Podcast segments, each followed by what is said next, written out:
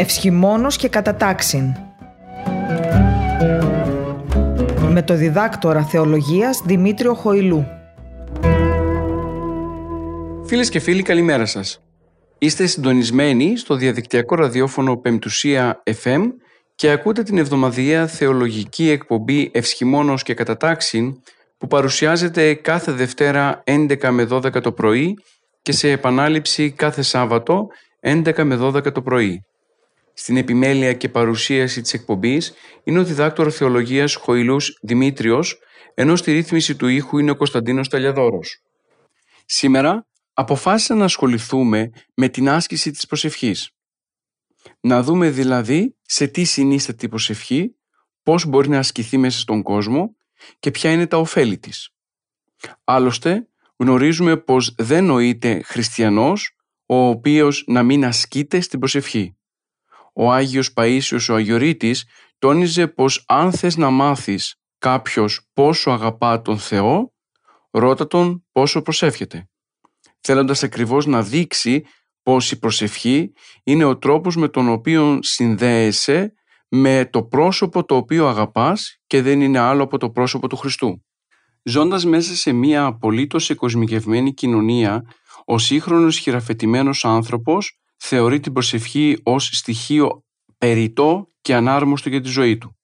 Πολλές φορές αδυνατώντας να καταλάβει την αξία της προσευχής για τη ζωή του, διατυπώνει την ερώτηση πως τι είναι αυτό το οποίο μπορεί να μου προσφέρει η προσευχή; Στην πραγματικότητα όμως και σύμφωνα με τη χριστιανική ηθική και τον χριστιανικό τρόπο ζωής, η προσευχή είναι τόσο σημαντική για την ζωή μας, ώστε η ερώτηση που θα έπρεπε να διατυπώνεται είναι το αν μπορεί ο άνθρωπος τελικά να ζει χωρίς την προσευχή.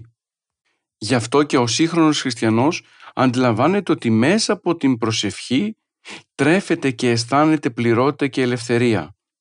Θα μπορούσαμε να πούμε πως η προσευχή είναι ένα είδος οντολογικού αιτήματος για τον σύνολο άνθρωπο.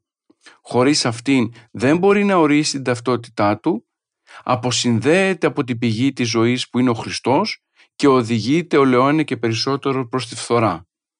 Θα λέγαμε λοιπόν πως ο άνθρωπος ο οποίος δεν προσεύχεται κατά μίαν έννοια αυτοκαταστρέφεται μιας και βγάζει από μέσα του την ελπίδα η ελπίδα η οποία μπορεί να τον οδηγήσει στην αντιμετώπιση των προβλημάτων της σύγχρονης ζωής. Βέβαια, ο λόγος για τον οποίο ο σύγχρονος άνθρωπος δεν καταφεύγει στην προσευχή είναι ίσως γιατί έχει ξεχάσει πως ο ίδιος είναι δημιούργημα κατ' εικόνα Θεού. Αυτή η οντολογική πραγματικότητα θα πρέπει να χαρακτηρίζει όλη του τη ζωή.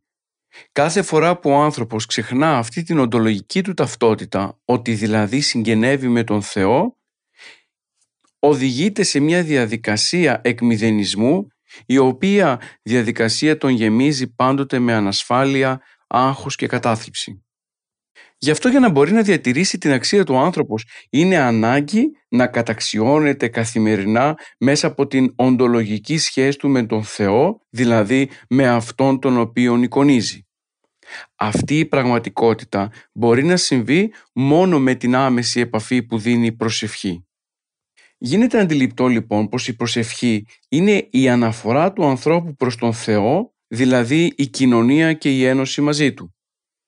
Δεν αποτελεί μία μαγική πράξη, αλλά ένα έργο ελευθερίας. Χαρακτηρίζουμε την προσευχή ως έργο ελευθερίας, γιατί μέσα από αυτήν ο άνθρωπος μπορεί ελεύθερα να αφαιθεί στο θέλημα του Θεού και τελικά να νιώσει αυτή την αγάπη του Θεού στο σήμερα. Αυτή η ελεύθερη αυτοεγκατάλειψη του ανθρώπου προς τον Θεό είναι η μαγεία μέσα από την οποία περνάει η προσευχή. Κάθε φορά που προσεύχεσαι γνωρίζεις την αδυναμία σου στο να κάνεις πράγματα και ταυτόχρονα αφήνεσαι στο θέλημα του Θεού. Η Κυριακή επιταγή χωρίς εμού ουδίναστε ποιήν ουδέν, δηλαδή χωρίς εμένα δεν μπορείτε να κάνετε τίποτα, είναι ο λόγος για τον οποίο ο χριστιανός καταφεύγει στην προσευχή επιβεβαιώνοντας την αλήθεια πως μόνος του αδυνατεί να πράξει το οτιδήποτε μέσα στη ζωή του. Από το παραπάνω γίνεται κατανοητό πως η προσευχή είναι το πρώτιστο και το σπουδαιότερο μέσο αγώνα. Ο χριστιανός ο οποίος επιθυμεί να νικήσει το πνεύμα του σύγχρονου κόσμου θα πρέπει πάντοτε με πίστη να καταφεύγει στην προσευχή. Θα πρέπει να προσεύχεται και τότε θα μπορεί να νικήσει ο χριστιανός όλες τις δυνάμεις αυτού του κόσμου στον οποίο ζούμε, δυνάμεις οι οποίες πάντοτε μας στείλουν παγίδες για να πέσουμε στην αμαρτία. Τελικά δεν αρκεί μόνο η πίστη στο πρόσωπο του Κυρίου. Η προσευχή είναι το ένα φτερό και η πίστη είναι το άλλο. Τα δύο αυτά φτερά μας βοηθούν ώστε να ανυψωθούμε στον ουρανό. Μόνο με ένα φτερό είναι αδύνατον ο άνθρωπος να πετάξει. Έχοντας μόνο το φτερό της πίστεως, της αποδοχής δηλαδή του προσώπου του Θεού μες στη ζωή μας, ο άνθρωπος είναι αδύνατο να προσεγγίσει τον Θεό και φυσικά είναι αδύνατο να φτάσει μέχρι, στον, μέχρι τον ουρανό. Προσευχή χωρίς πίστη είναι τόσο αδιανόητη όσο και πίστη χωρίς προσευχή. Αλλά αν η πίστη είναι αδύνατη, τότε μπορούμε να ζητάμε από τον Θεό να μας προσθέσει πίστη, ώστε τελικά με την βοήθεια της προσευχής να ενισχύσουμε και τον αγώνα της πίστεως και ως σύνολο να οδηγηθούμε προς την ένωσή μας με τον Θεό. Για να μπορέσουμε να καταλάβουμε την αξία της προσευχής μέσα στη ζωή μας, θα χρησιμοποιήσω μία παραστατική εικόνα. Όποιος θέλει να έχει ήλιο και αέρα, ανοίγει το παράθυρο. Εάν βρίσκεσαι πίσω από ένα κλειστό παράθυρο, θεωρώντας ότι έξω από αυτό δεν υπάρχει ήλιος, τότε αυτό είναι μια τρέλα. Για να αναπνεύσεις λοιπόν, πρέπει να ανοίξεις το παράθυρο προς τα έξω και να δεχθείς την χάρη του ηλίου, του αέρα και του οξυγόνου. Με την εικόνα αυτή κατανοούμε απόλυτα το έργο της προσευχής. Η δύναμη και η χάρη του Θεού είναι προσιτή σε όλους μας και σε κάθε μέρος. Για να μπορέσεις όμως να γίνεις μέτοχος αυτής της χάριτος, όσο και αν το επιθυμείς, θα πρέπει να ενεργήσεις σύμφωνα με τον πόθο τον οποίο έχεις μέσα στην καρδιά σου. Άρα η αγάπη σου προς το πρόσωπο του Χριστού θα πρέπει να γίνει ενέργεια.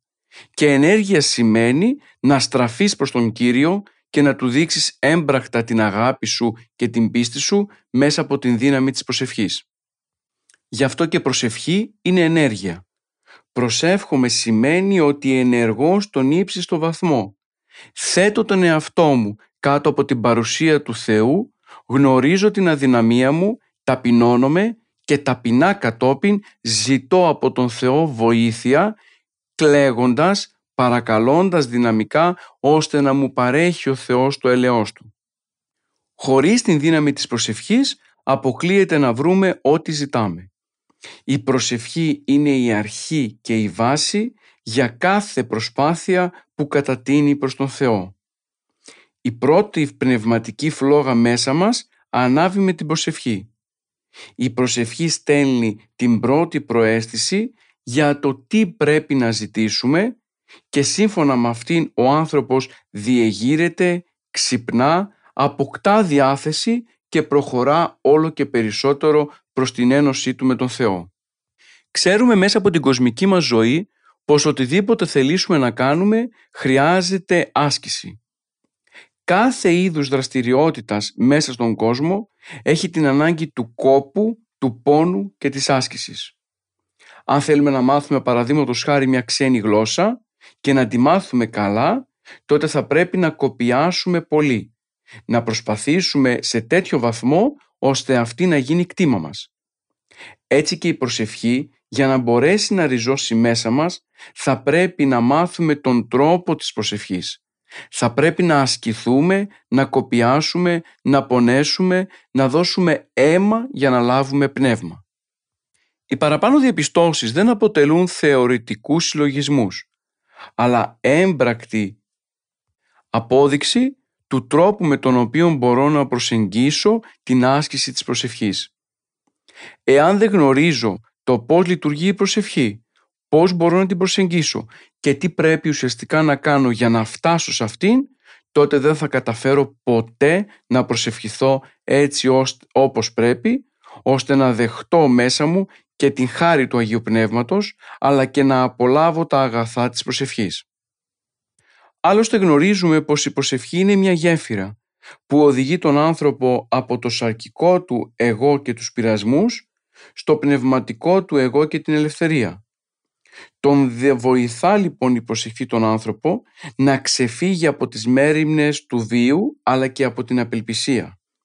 Ίσως τελικά με αυτόν τον τρόπο κατανοούμε ότι η προσευχή είναι ένα είδος άμυνας. Άμυνας απέναντι στον κόσμο ο οποίος προσπαθεί να μας οδηγήσει προς το κακό. Μέσα από την βιωμένη ασκητική παράδοση της Εκκλησίας μας γνωρίζουμε πως η προσευχή εκμηδενίζει τη θλίψη και χαλιναγωγεί την οργή. Τρέφει την ψυχή και φωτίζει το νου.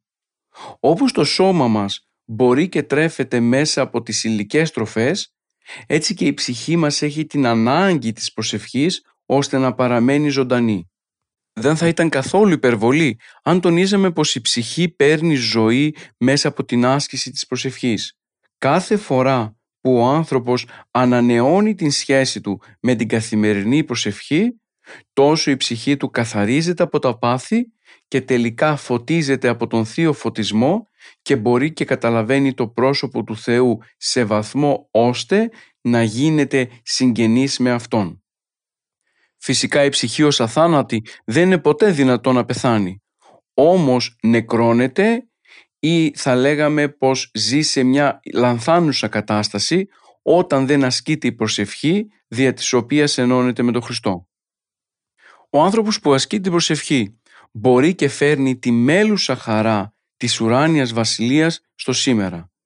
Δηλαδή θα λέγαμε πως μπορεί και κατεβάζει τον ουρανό στη γη. Είναι ένας τρόπος με τον οποίο μπορεί να ζήσει την κρίση του μοναδικού κριτού πριν την μέλουσα κρίση. Και αυτό το κάνει στο θυσιαστήριο της καρδιάς του. Εκεί ο ακριβώς όπου συναντάται ο ίδιος με τον Χριστό, εκεί όπου τελικά η θεοκοινωνία γίνεται πράξη μέσα από την αγάπη του ανθρώπου προς το πρόσωπο του Κυρίου δια της προσευχής ως έμπρακτη άσκηση της ερωτικής σχέσης με τον Θεό. Γι' αυτό και η προσευχή είναι ένα είδος εγρήγορσης.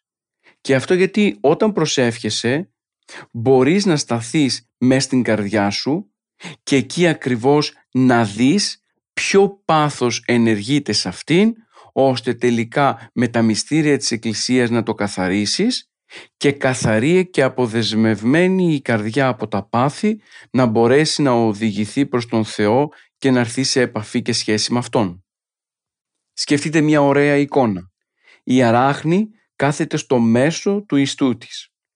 Εκεί ακριβώς το δίκτυ, οτιδήποτε και να πέσει πάνω στον ιστό, η αράχνη το καταλαβαίνει αμέσως, πάει, το πιάνει και το σκοτώνει. Έτσι ακριβώς είναι και η καρδιά του προσευχομένου ανθρώπου. Δίνει τη δυνατότητα η προσευχή ώστε να αντιλαμβανόμαστε και την παραμικρή προσβολή του διαβόλου προς εμάς, να την σκοτώνουμε στην εμφάνισή της και τελικά να καθαρίζουμε το ισότατο της καρδίας μας από όλες εκείνες τις ακαθαρσίες που δημιουργεί η αμαρτία και καθαρή και φωτισμένη να μπορούμε να ενωνόμαστε με το πρόσωπο του Κυρίου και να οδηγούμαστε προς την θέωση. Ο άνθρωπος ο οποίος παραμελεί την προσευχή ουσιαστικά εγκαταλείπει την σκοπιά και τελικά μένει αφύλακτος και ανοιχτός σε οποιονδήποτε πνευματικό κακοποιό. Δηλαδή ζει επικίνδυνα και επικίνδυνα γιατί ακριβώς είναι έτοιμος να δεχθεί οποιαδήποτε αμαρτία και τελικά αυτή η αμαρτία να τον οδηγήσει στην κόλαση. Η παρουσία των ψυχικών παθών μέσα στη ζωή μας είναι αποτέλεσμα αυτής της έλλειψης της προσευχής.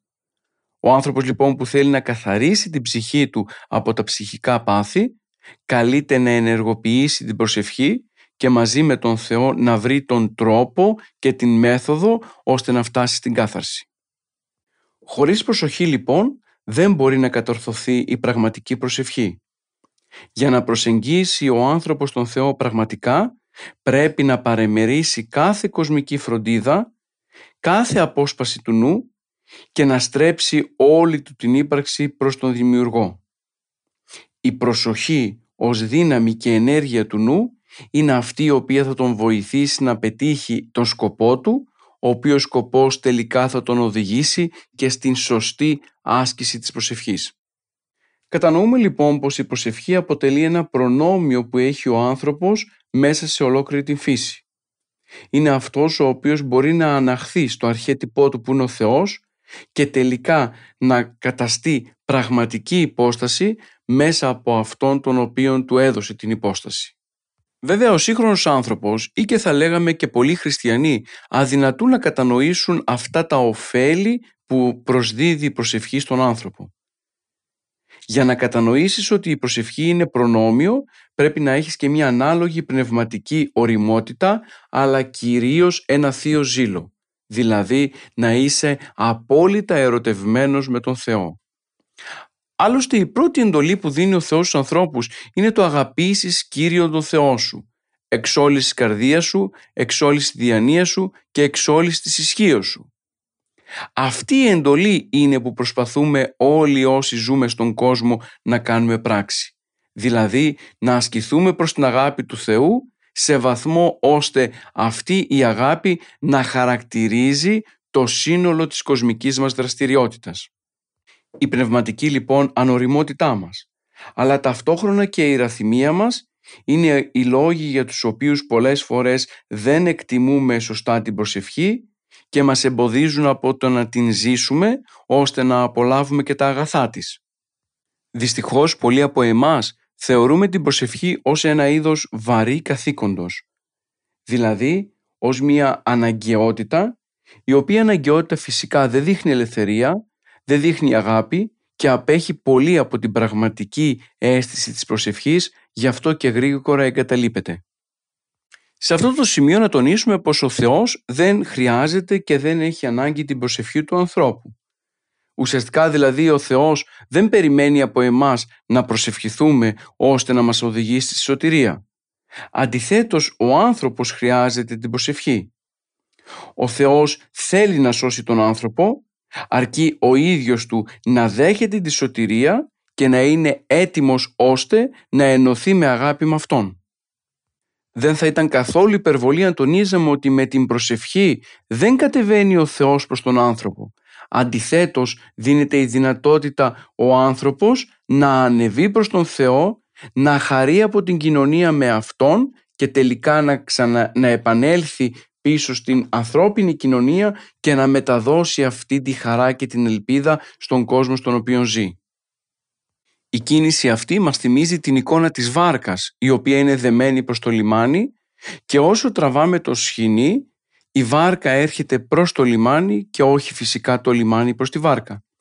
Έτσι και ο άνθρωπος μέσα από τη δύναμη της προσευχής καταφέρνει να αναχθεί ο ίδιος του προς τον Θεό και εκεί ακριβώς να μπορέσει να βιώσει όλη αυτή τη χαρά και την ελπίδα που παίρνει ο άνθρωπος μέσα από την κοινωνία του με το πρόσωπο του Κυρίου.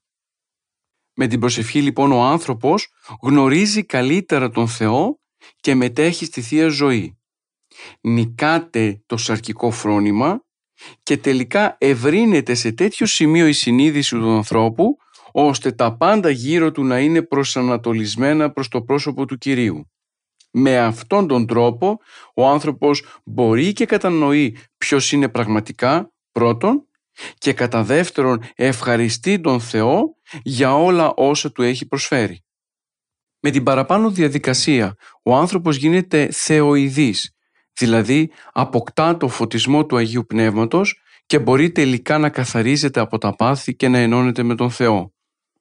Είναι πολύ χαρακτηριστική η εικόνα του ηλιοτρόπιου, δηλαδή εκείνου του φυτού το οποίο στρέφεται καθημερινά προς τον ήλιο μέσα από τον οποίο παίρνει όλες εκείνες τις απαραίτητες ενέργειες που χρειάζεται για να μπορεί να μεγαλώνει και να γίνεται όλο και καλύτερο. Έτσι και ο άνθρωπος με την δύναμη της προσευχής καταφέρνει να στρέψει την προσοχή του και την ύπαρξή του προς τον Θεό και όσο στρέφεται προς τον Θεό να κοινωνεί τις χάριτος του Παναγίου Πνεύματος και αυτή η κοινωνία να τον βοηθά ώστε να φωτίζεται όλο ένα και περισσότερο. Η προσευχή έχει την δύναμη να βγεις μέσα από αυτήν καθαρός από τον ρήπο της αμαρτίας έχοντας φορέσει το ένδυμα της ταπείνωσης. Δηλαδή οδηγείσαι σε μια αυτογνωσία η οποία αυτογνωσία όλο ένα και σε βοηθά στην επαφή και σχέση σου με τον Θεό. Αν ασκηθείς προς την προσευχή και τελικά το αποτέλεσμα της προσευχής δεν είναι αυτή η κατάσταση, τότε μάλλον η προσευχή σου δεν είναι πραγματική, γίνεται τυπική, γίνεται ιουδαϊκή και δεν έχει νόημα. Σύμφωνα λοιπόν με τα παραπάνω, μπορούμε να κατανοήσουμε πως η προσευχή είναι η μητέρα των αρετών και αυτό γιατί ως αρετή ανυψώνει τον άνθρωπο προς τον Θεό. Αλλά ως μητέρα των αρετών μπορεί και μυσταγωγεί την σύναψη με τον Θεό και γεννά τις αρετές. Ο άνθρωπος ο οποίος τελικά θα ασκηθεί πάνω στην προσευχή θα μπορέσει να καταλάβει ποιο είναι το θέλημα του Θεού για την ζωή του, θα μπορέσει να ασκηθεί πνευματικά και τελικά να γίνει μέτοχος των αρετών οι οποίες θα τον βοηθήσουν στην σκάλα προς την άνοδό τους στον παράδεισο. Όπως όλες οι αρετές, έτσι και η προσευχή έχει ως προαπαιτούμενη τη συνεργασία του Θεού με τον άνθρωπο. Όσο ο άνθρωπος στρέφει τον εαυτό του προς τον Κύριο, τόσο μπορεί και ασκείται η αρετή και τόσο ο άνθρωπος αποκαθιστά τη σχέση του με τον Κύριο. Με όλα τα παραπάνω γίνεται κατανοητό πως όταν αναφερόμαστε στην προσευχή δεν μιλούμε για την προσευχή που κάνουμε το πρωί, το βράδυ ή στο τραπέζι. Εννοούμε εκείνη την ακατάπαυστη θέληση του ανθρώπου να ενώνεται κάθε στιγμή με το πρόσωπο του Κυρίου. Έτσι λοιπόν η προσευχή είναι ένα είδος ζωής. Αυτό που λέει ο Απόστολος Παύλος αδιαλείτως προσεύχεστε είναι μια προτροπή την οποία πρέπει να εννοηθεί κατά γράμμα. Δηλαδή ο άνθρωπος που ζει μέσα στον κόσμο πρέπει κάθε στιγμή της ζωής του να έχει μνήμη Θεού, μια μνήμη Θεού η οποία θα μπορέσει να τον οδηγήσει στη σχέση με τον Θεό και να διατηρήσει αυτήν την επαφή με τον ίδιο. Γι' αυτό και ξέρουμε πως η προσευχή είναι επιστήμη και τέχνη. Δηλαδή θέλει τρόπο και μέθοδο ώστε να επιτύχει ο άνθρωπος να την προσεγγίσει με τέτοιο τρόπο ώστε να μπορεί να απολάβει και τα θετικά και τις ωφέλειες της προσευχής. Ο Απόστολος Ιάκωβος, ο αδελφόθεος, τονίζει πως εγγύσατε τον Θεό και εγγυεί εμείς. Εμείς έχουμε χρέος να ξεκινήσουμε τον αγώνα και τον δρόμο προς τον Θεό. Αν κάνουμε ένα βήμα προς τον Θεό, τότε Εκείνος θα κάνει δέκα προς εμάς. Θυμηθείτε ότι το ίδιο πράγμα έκανε και με τον Άσο το Υιό. Έτι αυτού μακράν απέχοντος εσπλαχνίσθη και δραμών επέπεσεν επί των τράχυλων αυτού και κατεφύλισεν αυτόν, διαβάζουμε στο Καταλουκάν Ευαγγέλιο. Άρα η προσευχή είναι μια διαδικασία την οποία την ξεκινάμε εμείς, αλλά την ολοκληρώνει ο Θεός. Και την ολοκληρώνει μέσα από την πραγματική του αγάπη προς το δημιούργημά του που είναι ο άνθρωπος. Γι' αυτό και θα λέγαμε πως η προσευχή δεν αποτελεί ένα είδος επίπονης άσκησης με την έννοια ότι δεν μπορείς ποτέ να την καταφέρεις. Αν ξεκινήσεις τότε το Πανάγιο Πνεύμα θα φωτίσει το νου και την καρδιά σου με σκοπό να μπορέσεις να ολοκληρώσεις αυτή σου, αυτόν σου τον αγώνα. Πρέπει λοιπόν κανείς να κάνει τα πρώτα σταθή βήματα προς τον Θεό αν θέλει να πλησιάσει τον Θεό. Δεν πρέπει να ανησυχεί για τον τρόπο με τον οποίο ξεκινά. Ως προορισμό του πρέπει να έχει το πρόσωπο του Κυρίου και η αγάπη και ο ερωτάς του προς Αυτόν θα τον βοηθήσει ώστε τελικά να διετελέσει την οδόν που οδηγεί προς τον παράδεισο. Είναι σχεδόν βέβαιο πως ξεκινώντας την προσευχή θα ξεκινήσουν να εμφανίζονται και οι πρώτες αμφιβολίες, οι πρώτες αβεβαιότητες, η δηλία για το αν τελικά μπορώ να προσευχηθώ. Σε όλες αυτές τις υποβολές του εχθρού, ο πιστός χριστιανός πρέπει να κρατήσει τα αυτιά του κλειστά, να προσεύχεται με πίστη τον Χριστό, με την βεβαιότητα πως ο Θεός θα δεχτεί το απαραίτητο και το παραμικρό σκύρτημα της καρδιάς ως δείγμα προσευχής και θα το ενισχύσει ώστε να μεγαλώσει. Τίποτα άλλο δεν φοβάται ο εχθρός όσο την προσευχή. Άλλωστε την επιδειξιότητα την αποκτά κανείς με την ολοένα περισσότερη άσκηση. Και αυτή η άσκηση ολοένα δίνει ευχαρίστηση στην καρδιά και όσο η ευχαρίστηση αυτή μεγαλώνει, τόσο μεγαλώνει και η επιδεξιότητα και τόσο ο άνθρωπος στερεώνεται πάνω στη δύναμη της προσευχής. Σκεφτείτε αγαπητοί μου ακροατές και ακροάτριες την πρώτη φορά που μάθαμε να μιλάμε μια ξένη γλώσσα. Στην αρχή το εγχείρημα μας φαινόταν βουνό, δεν μπορούσαμε να καταλάβουμε το πώς εμείς στο τέλος θα καταφέρουμε να επικοινωνούμε με έναν άνθρωπο που έχει διαφορετική γλώσσα από εμάς. Όμως η άσκησή μας, το διάβασμά μας, η επιμονή μας, η αγωνία μας και η θέλησή μας να προσεγγίσουμε αυτό το αντικείμενο μας έκανε ώστε στο τέλος να μπορούμε να μιλάμε την ξένη γλώσσα. Και όταν διαπιστώσαμε ότι καταφέραμε αυτή τη δεξιότητα, τότε αυτή η πραγματικότητα μας έκανε να προσπαθούμε όλο και περισσότερο. Το ίδιο ακριβώς συμβαίνει και με την προσευχή. Μην περιμένουμε ξαφνικά να μας έρθει θεία έμπνευση και να ξεκινάμε να προσευχόμαστε από τότε. Ο άνθρωπος δημιουργήθηκε για να προσεύχεται και όπως σκέπτεται και μιλάει με τον ίδιο τρόπο μπορεί και προσεύχεται. Άρα η προσευχή αποτελεί ένα στοιχείο της ύπαρξής μας. Ο άνθρωπος ήδη από την πρώτη στιγμή της δημιουργίας του τοποθετείται εν το παραδείσο της τρυφής ώστε να εργάζεται σε αυτόν και να τον προσέχει τον παράδεισο. Αυτός ο παράδεισος δεν είναι άλλος από το εσώτατο μέρος της καρδιάς μας. Εκεί ο άνθρωπος συναντά τον Θεό στο δειλινό και εκεί ακριβώς αφού κράζεται ο άνθρωπος το θέλημα του Θεού και με την προσευχή μπορεί και το εφαρμόζει στο σήμερα. Η πραγματική επιθυμία μας του φαγήν εκ του ξύλου της ζωής ο εστίν εν μέσω του παραδείσου του Θεού πραγματοποιείται και ολοκληρώνεται μέσα από την άσκηση της προσευχής. Με αυτήν απεκδιόμαστε τους δερμάτινους χιτώνες και ανάλαφροι πλέον οδηγούμαστε προς τον ουρανό στον οποίο και θα συναντήσουμε το αγαπημένο πρόσωπο του Κυρίου. Άρα πρέπει η σκληροκαρδία της υπάρξεώς μας να μαλακώσει μέσα από την προσευχή η οποία έχει την δυνατότητα σιγά σιγά να μας φέρει σε κατάσταση τέτοια ώστε τελικά το θέλημα του Θεού να γίνει το πρώτο στο ενδιαφέρον για μας.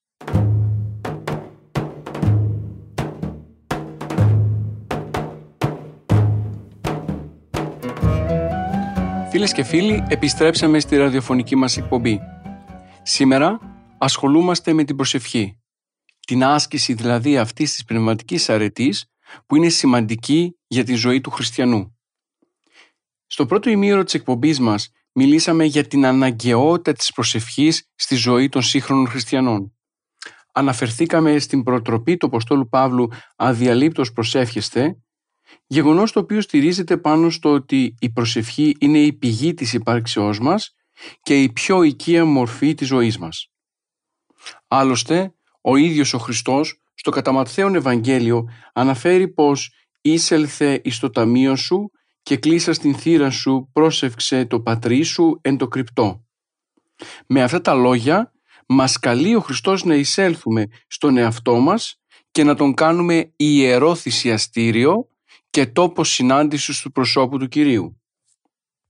Τονίσαμε επιπλέον πως η ζωή της προσευχής, η πυκνότητα το βάθος και ο ρυθμός της είναι το μέτρο της πνευματικής μας υγείας και αποκαλύπτουν τον ίδιο μας τον εαυτό.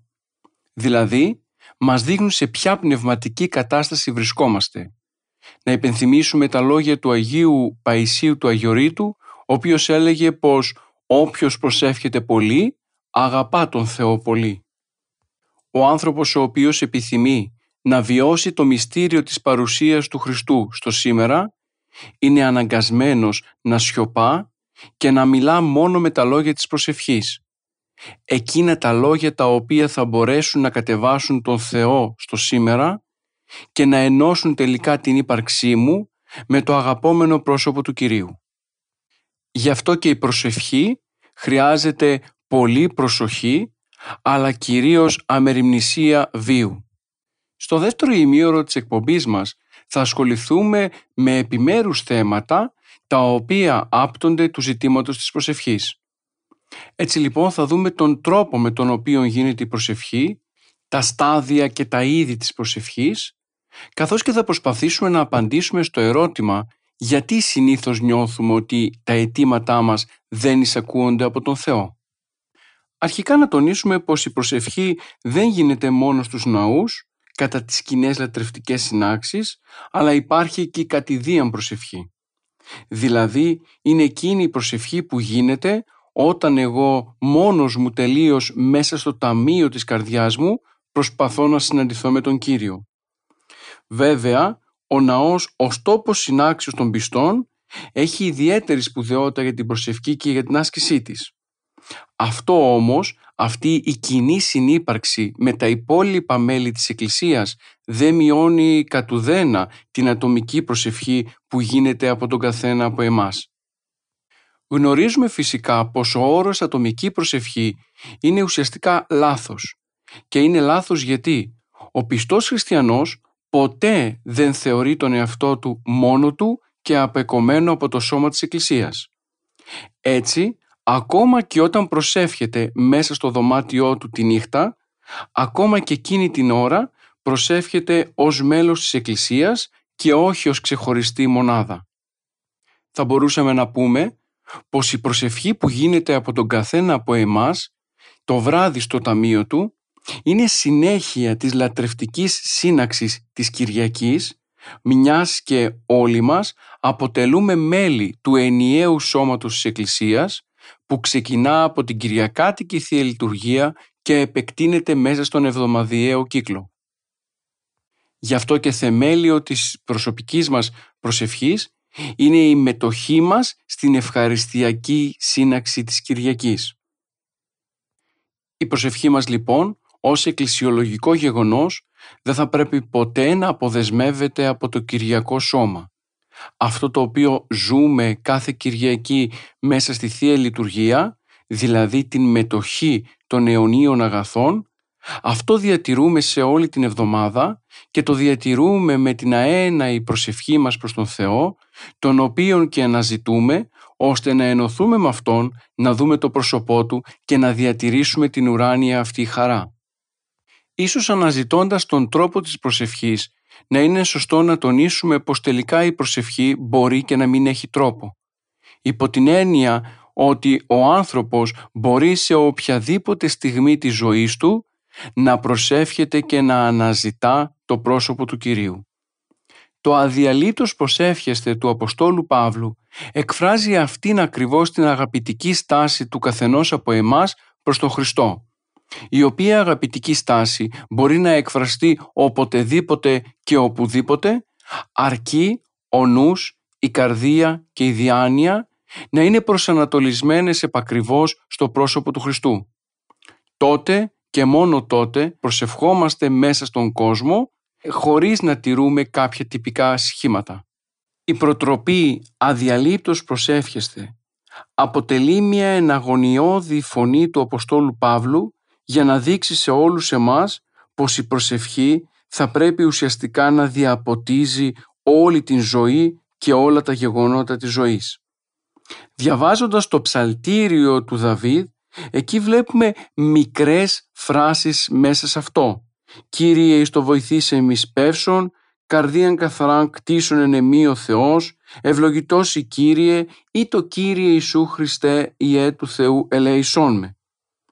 Όλες αυτές οι εκφράσεις, οι επικλήσεις και οι οικεσίες του ψαλμοδού μπορούν να γίνουν στα χέρια μας, στο στόμα μας, ένα όργανο αδιάλειπτης προσευχής. Με αυτόν τον τρόπο η προσευχή μου είναι συνεχή κατά τη διάρκεια της ημέρας. Ο νους μου α, επαναλαμβάνει όσο περισσότερο μπορεί τις παραπάνω εκφράσεις διατηρώντας μέσα στη σκέψη του και στο βάθος της ύπαρξης του ανθρώπου την αέναη μνήμη του Θεού. Είτε βρίσκεσαι στο λεωφορείο, είτε βρίσκεσαι στο δρόμο, είτε στη δουλειά ή οπουδήποτε μπορείς να θυμάσαι αυτές τις εκφράσεις, η στιγμή γίνεται ευκαιρία για προσευχή. Και έτσι όλη η μέρα γίνεται μια συνεχής πορεία της προσευχής μέχρι τη στιγμή που θα έρθει η ώρα να βρεθούμε πάλι μόνοι μας, εμείς με τον Θεό, στο ταμείο μας και εκεί ακριβώς να συναντήσουμε πρόσωπο με πρόσωπο τον Κύριο και να του απευθύνουμε τα αιτήματα της καρδιάς μας. Ο παραπάνω τρόπος προσευχής είναι ιδανικός και για όλους όσοι δεν έχουν την δυνατότητα να μείνουν μόνοι τους ώστε να απευθυνθούν προσωπικά προς τον Θεό. Μπορούν λοιπόν με αυτόν τον τρόπο το κάθε σημείο της ζωής τους, το κάθε στιγμή να την καθιστήσουν προσευχή και συνεχή επικοινωνία με τον Θεό. Έτσι ενώ εξωτερικά θα ζουν μέσα σε κόσμο, εσωτερικά θα βιώνουν την μόνωση εκείνη η οποία θα μπορεί να τους βοηθήσει στο να έρθουν σε επαφή με τον Χριστό. Η συχνή επανάληψη των εκφράσεων που αναφέραμε πριν μπορούν να βοηθήσουν την ψυχή του ανθρώπου να πετάξει όλο και περισσότερο και να φτάσει ακριβώς εκεί που το επιθυμεί. Θυμηθείτε το πουλί. Όσο περισσότερο χτυπά τα φτερά του, τόσο περισσότερο υψώνεται και μπορεί τελικά στο τέλος να πετάξει.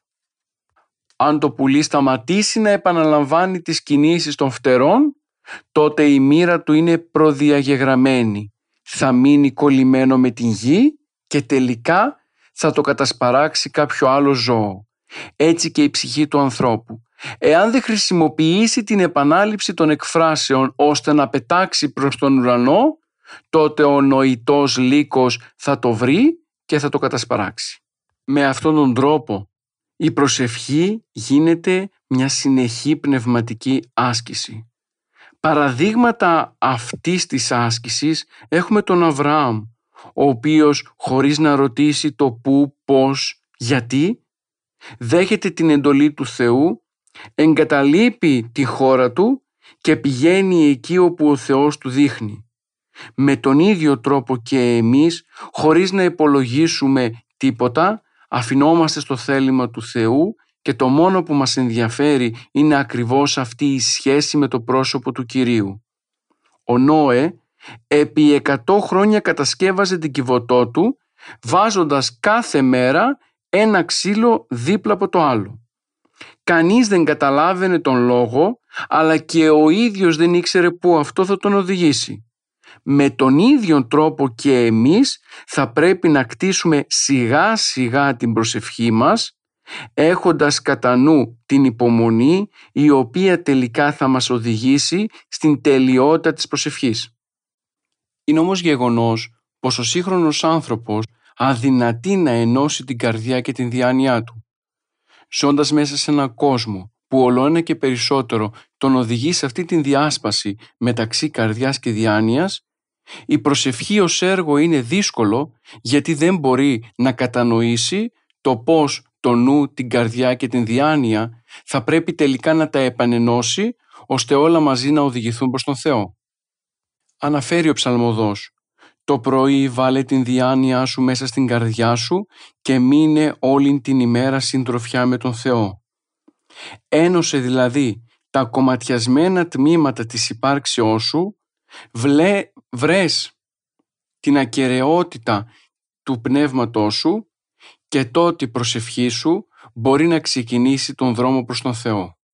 Σε κάθε άλλη περίπτωση, αν δηλαδή ξεκινήσω την προσευχή μου χωρίς να κάνω αυτή την προεργασία, τότε η προσευχή θα γίνει μια μηχανική επανάληψη τύπων κειμένων ευχών που τις έχει μάθει μεν ο νους, αλλά αυτοί δεν μπορούν να επηρεάσουν την ύπαρξη στο σύνολό της. Δεν θα ήταν καθόλου υπερβολή εάν σύμφωνα με τους πατέρες τονίζαμε ότι τελικά δεν φτάνει μόνο να κατέχεις τον τρόπο της προσευχής, αλλά κυρίως θα πρέπει να γίνεις όλος προσευχή. Δικαιολογούμε δηλαδή σε αυτό το σημείο και επιβεβαιώνουμε τα όσο ο Απόστολος Παύλος αναφέρει στην πρώτη προς Θεσσαλονικής επιστολή. Αδιαλείπτος προσεύχεστε. Ήδη ο άνθρωπος από την ύπαρξή του, από την δημιουργία του Θεού είναι ένα όν λειτουργικό, δοξολογικό.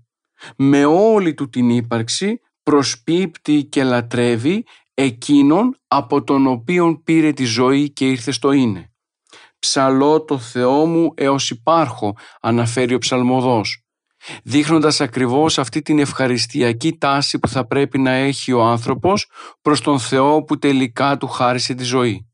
Όταν λοιπόν καταφέρουμε με την πνευματική άσκηση να μετατρέψουμε τη ζωή μας σε λειτουργία, προσευχή και δοξολογία, τότε καθίσταται όλη η ύπαρξή μας ένα διάκοπο μυστήριο κοινωνίας.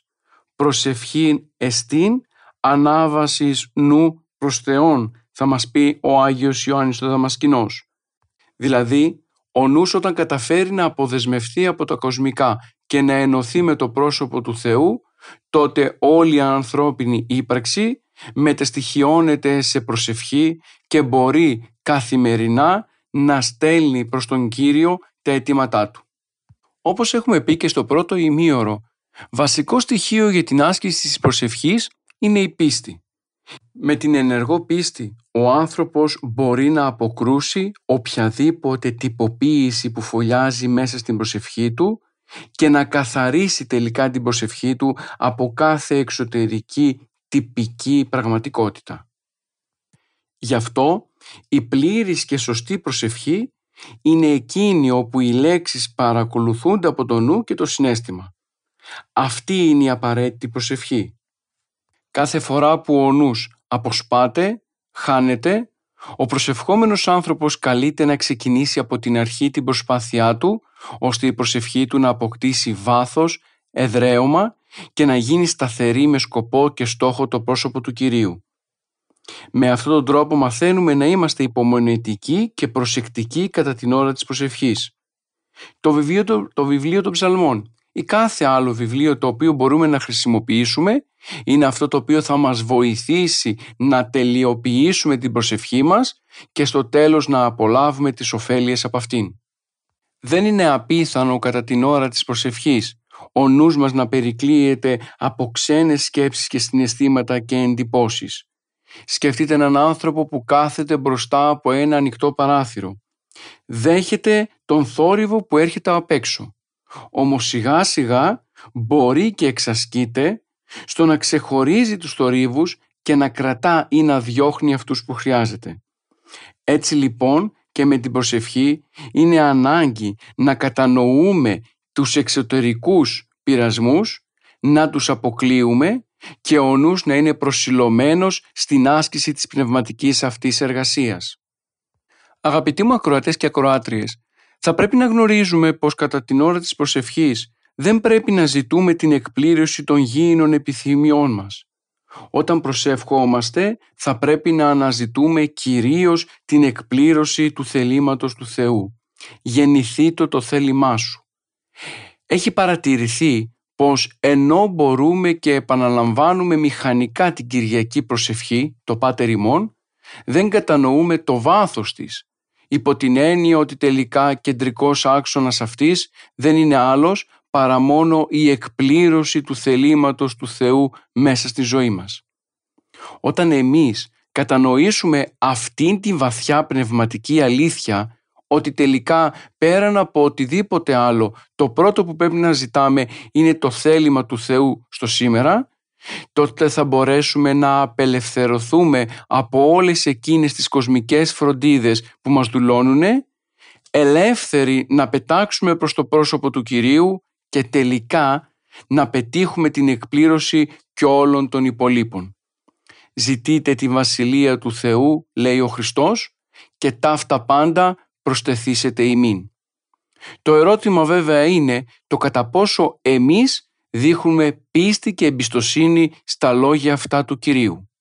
Πόσο αφήνουμε χώρο μέσα στην καρδιά και στη ζωή μας ώστε ο Θεός να έρθει και να ενεργήσει και αναζητώντας εμείς τη Βασιλεία εκείνος να προσθέσει όλα τα υπόλοιπα τα οποία είναι απαραίτητα για την κοσμική ζωή μας. Ίσως τελικά αυτή η αγωνία μας να πετύχουμε πράγματα μέσα στον κόσμο που ζούμε δείχνει την έλλειψη της εμπιστοσύνης μας προς το πρόσωπο του Κυρίου. Όσο δεν έχω καταλάβει τον τρόπο με τον οποίο θα πρέπει να πιστεύω στον Χριστό, τόσο η προσευχή μου θα έχει εξωτερικό χαρακτήρα και θα περιορίζεται απλά στην εκπλήρωση των γήινων επιθυμιών μας. Δεν είναι παράδοξο το γεγονός ότι πολλές φορές οι χριστιανοί τίνουμε να πιστεύουμε ότι ο Θεός είναι υπηρέτης μας. Δηλαδή ότι θα πρέπει εμείς να προσευχηθούμε σε Αυτόν ζητώντας την εκπλήρωση διάφορων προσωπικών θεμάτων και εκείνος να σπεύσει κατόπιν να εκπληρώσει αυτά τα αιτήματά μας.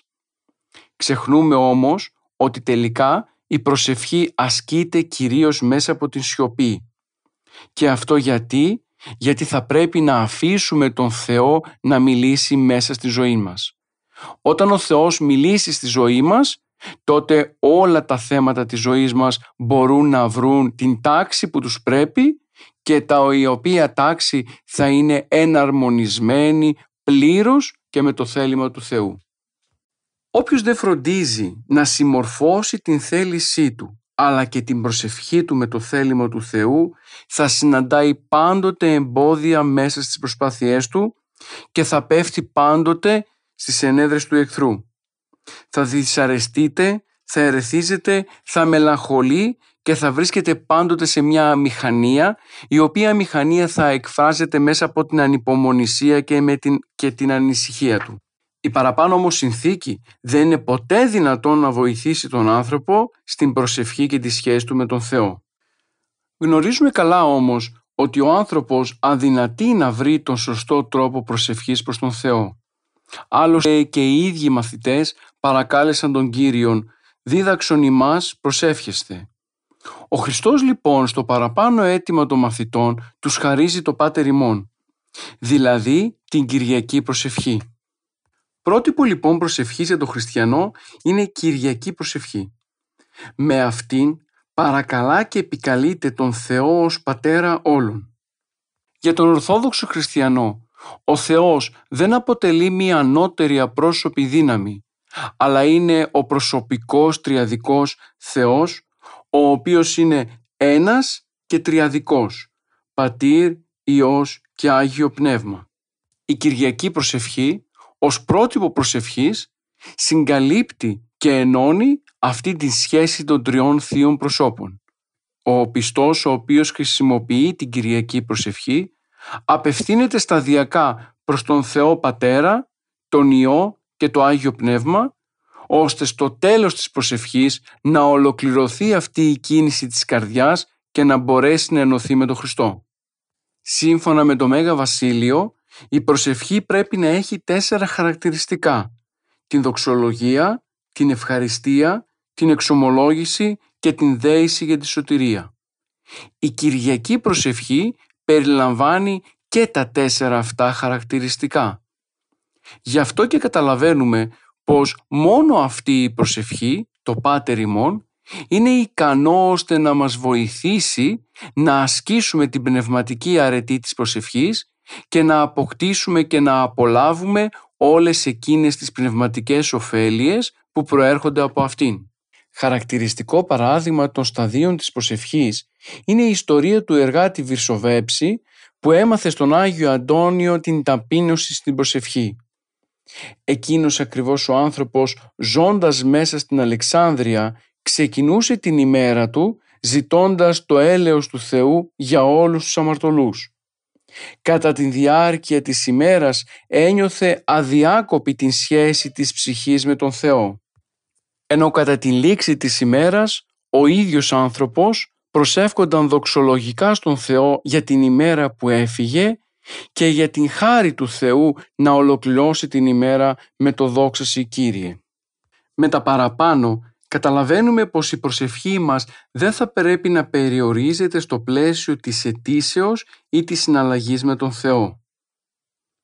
Μέσα από αυτήν ο άνθρωπος θα πρέπει να βρίσκει την ευκαιρία ώστε να εκφράζει την αδυναμία του, την ακιδεία του, τον φόβο του και την απόγνωσή του, ώστε μέσα από το πρόσωπο του Χριστού να βρίσκει την ελπίδα που χρειάζεται και να μπορεί να πορεύεται ολοένα και περισσότερο μέσα στη ζωή με στόχο ακριβώς την είσοδο προς τον Παράδεισο. Γι' αυτό και δεν θα ήταν υπερβολή αν τονίζαμε πως η προσευχή είναι μια συνεχής ευγνωμοσύνη προς τον Κύριο για όλα εκείνα τα αγαθά που μας προσφέρει καθημερινά. Βέβαια, η προσευχή βοηθά τον άνθρωπο να κατανοήσει πως όλα όσα τελικά έχει δεν ανήκουν στον ίδιο, ούτε είναι δικά του επιτεύγματα, αλλά είναι δωρεές του Θεού οι οποίες θα πρέπει σε Αυτόν πάλι να επιστρέψουν μέσα από την δοξολογική έκφραση που γίνεται από τον άνθρωπο προς τον Θεό διά της προσευχής. Δεν θα πρέπει βέβαια να ξεχνάμε πως η προσευχή έχει και εκείνο το σημείο στο οποίο ο άνθρωπος μπορεί να ζητήσει πράγματα και να του δοθούν. Ετήσετε και δοθήσετε, ζητείτε και ευρύσετε, κρούετε και ανοιγήσετε ημίν, λέει ο Κύριος Σιμών Ιησούς Χριστός. Με την προϋπόθεση βέβαια ότι ο πιστός χριστιανός κατανοεί ότι ο Θεός δεν είναι ένα μέσο για την ικανοποίηση των επιθυμιών του ανθρώπου. Σε αυτό το σημείο θα πρέπει να τονίσουμε πως η προσευχή χρειάζεται παιδικό φρόνημα. Δηλαδή να έχουμε απλότητα, εμπιστοσύνη και ταπεινοφροσύνη στον Θεό. Ο άνθρωπος που συναισθάνεται πως δεν μπορεί να γνωρίζει το ατομικό του συμφέρον αφήνεται απόλυτα στον Θεό ώστε εκείνος να οικονομήσει τα πράγματα της ζωής του. Η σχέση μας με τον Θεό ομοιάζει με την σχέση του πατέρα και του παιδιού. Το παιδί μπορεί να ζητά οτιδήποτε θέλει από τον πατέρα του. Μπορεί να εκδηλώνει την απέτησή του, μπορεί να εκδηλώνει τη θέλησή του, αλλά η αγάπη του πατέρα εκφράζεται και μέσα από την εκπλήρωση του αιτήματος του παιδιού, αλλά και πολλές φορές μέσα από την μη εκπλήρωση του αιτήματος του Θεού. Και αυτό γιατί ο πατέρας μέσα από την άσκηση της πατρικής του αγάπης γνωρίζει πολύ καλύτερα τι είναι αυτό το οποίο χρειάζεται στο παιδί και τι είναι αυτό το οποίο είναι αναγκαίο πραγματικά για το παιδί. Το παιδί τώρα οφείλει μέσα από την προσωπική του οριμότητα να δέχεται την κρίση του πατέρα και να κατανοεί ότι όλες οι πράξεις του έχουν ως άξονα την αγάπη του προς τον ίδιο. Με τον ίδιο τρόπο πρέπει ο άνθρωπος να αποδέχεται την εκπλήρωση ή μη του αιτήματός του, μιας και ο Θεός που μας αγαπά γνωρίζει πολύ καλύτερα από εμάς το τι πρέπει να πάρουμε, πότε να το πάρουμε και πώς να το πάρουμε.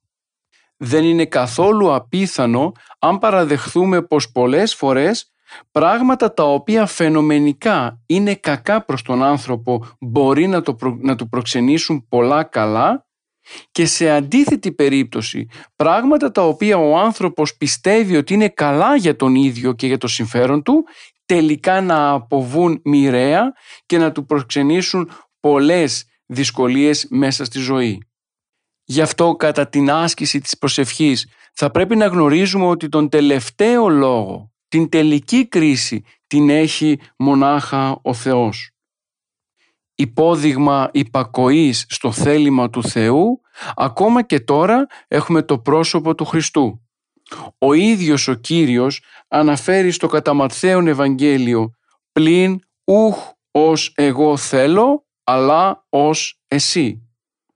Κατανοούμε λοιπόν ότι αφού ο Χριστός υπακούει στο θέλημα του Πατέρα και αφήνει να πραγματοποιηθεί το σχέδιο του Πατέρα στον ίδιο, την ίδια κίνηση, τον ίδιο δρόμο πρέπει να ακολουθήσουμε και εμείς όσον αφορά την σχέση μας με τον Χριστό. Δηλαδή μέσα από την προσευχή να μην επιζητούμε την εκπλήρωση του προσωπικού μας αιτήματος, αλλά να είμαστε ανοιχτοί στην κρίση και στη θέληση του Θεού. Άλλωστε η προσευχή ως άσκηση δεν αφήνει κανέναν κενό. Όποιος ζητά μέσα από την προσευχή λαμβάνει και κάτι. Αρκεί φυσικά να ζητά σωστά. Ο Άγιος Ιωάννης ο Χρυσόστομος αναφέρει πως ο Θεός απαντά στις προσευχές των ανθρώπων με τρεις τρόπους. Ναι, όχι, περίμενε. Και συνεχίζοντας ο Άγιος τονίζει πως η καλύτερη απάντηση στις προσευχές των ανθρώπων είναι το περίμενε. Γιατί με αυτόν τον τρόπο ο άνθρωπος παρεμένει συνεχώς μες στην προσευχή και το πνευματικό του κέρδος από την επικοινωνία και σχέση με τον Θεό είναι πολύ μεγαλύτερο από το οποιοδήποτε υλικό κέρδος που θα έπαιρνε από την εκπλήρωση των ετοιμάτων του. Άλλωστε πολλές φορές φαίνεται πως ο άνθρωπος δεν γνωρίζει τι ζητά. Και αυτό φαίνεται είτε γιατί ενώ ξεκινά την προσευχή για ένα αίτημα την διακόπτει σχεδόν γρήγορα, είτε γιατί δεν κατανοεί ότι αυτό που ζητά δεν είναι προς όφελος της ψυχής του. Ας μην λησμονούμε ότι όταν έχουμε ανοιχτά τα μάτια της ψυχής μας, μπορούμε και καταλαβαίνουμε και τον τρόπο με τον οποίο ενεργεί ο Θεός. Πολλές φορές ο Θεός εκπληρώνει το αίτημά μας με διαφορετικό τρόπο από αυτόν που εμείς οι ίδιοι επιθυμούμε. Και αυτός είναι μοναδικός τρόπος επικοινωνίας του Θεού ως πρόσωπο με τα πρόσωπα όλων ημών. Σε συνέχεια όλων των παραπάνων, ο Όσιος Ιωάννης ο Σιναήτης θα τονίσει πως όταν προσεύχεσαι για πολύ χρόνο μη λες ότι δεν κατόρθωσες τίποτα γιατί ήδη κατόρθωσες κάτι σπουδαίο και πραγματικά τι υπάρχει ψηλότερο από την προσήλωση στον Κύριο και από την αδιάλειπτη προσμονή στην ένωση μαζί Του; Το περίμενε το οποίο ανέφερε ο Άγιος Ιωάννης ο Χρυσόστομος βρίσκει εκπλήρωση στα λόγια του Οσίου Ιωάννη του Σιναήτου. Τελικά το κέρδος που λαμβάνουμε από την προσευχή είναι η ίδια η προσευχή. Η δυνατότητα που μας δίνεται ως δημιούργημα να μιλάμε αμέσως με το δημιουργό μας. Και αυτή η ομιλία μας να μας συνδέει ολοένα και περισσότερο με το πρόσωπο του Χριστού και να απολαμβάνουμε από Αυτόν τις ωφέλειες τις πνευματικές που χαρίζει η προσευχή. Ας μην παραθεωρούμε αυτήν την αλήθεια. Ας μην μένουμε κολλημένοι στην ανάγκη της εκπλήρωσης του αιτήματός μας και ας βλέπουμε την πνευματική πραγματικότητα, ότι τελικά ο άνθρωπος αρκεί και μόνο να μιλά στον Θεό και αυτό να αποτελεί το πνευματικό του κέρδος. Αγαπητοί μου ακροατές και ακροάτριες, είναι ανάγκη να κάνουμε πράξη αυτό που αναφέρεται στην Παλαιά Διαθήκη. Πάντα όσα ενετήλα το ημίν, Κύριος ο Θεός. Θα πρέπει και εμείς μέσα από την προσευχή και την δέηση και την υπομονή να κτίσουμε σιγά σιγά εκείνο το οικοδόμα της ψυχής μας που στο τέλος της θα συναντήσει τον Χριστό. Αυτή την χάρη και την δωρεά δίνει η προσευχή η οποία έχει την δυνατότητα στο τέλος να μας κάνει συγγενείς με τον Χριστό. Φίλες και φίλοι, σε αυτό το σημείο ολοκληρώνουμε τη σημερινή μας εκπομπή. Θα συνεχίσουμε το θέμα μας και στην επόμενη εκπομπή ώστε τελικά να μπορέσουμε να δούμε σε βάθος το θέμα της προσευχής μιας και από όλα όσα έχουμε αναφέρει μέχρι τώρα γίνεται κατανοητό πως η αξία της προσευχής βρίσκεται ακριβώς στην κατανόηση του τρόπου και της ωφέλειας που κρύβεται πίσω από αυτήν. Ανανεώνουμε λοιπόν το ραδιοφωνικό μας ραντεβού για την επόμενη Δευτέρα 11 με 12 το πρωί όπου και θα συνεχίσουμε το θέμα μας για να μπορέσουμε τελικά να εντρυφήσουμε και στα εμπόδια που συναντά ο σύγχρονος άνθρωπος όσον αφορά την άσκηση της προσευχής. Φίλες και φίλοι, καλή σας ημέρα.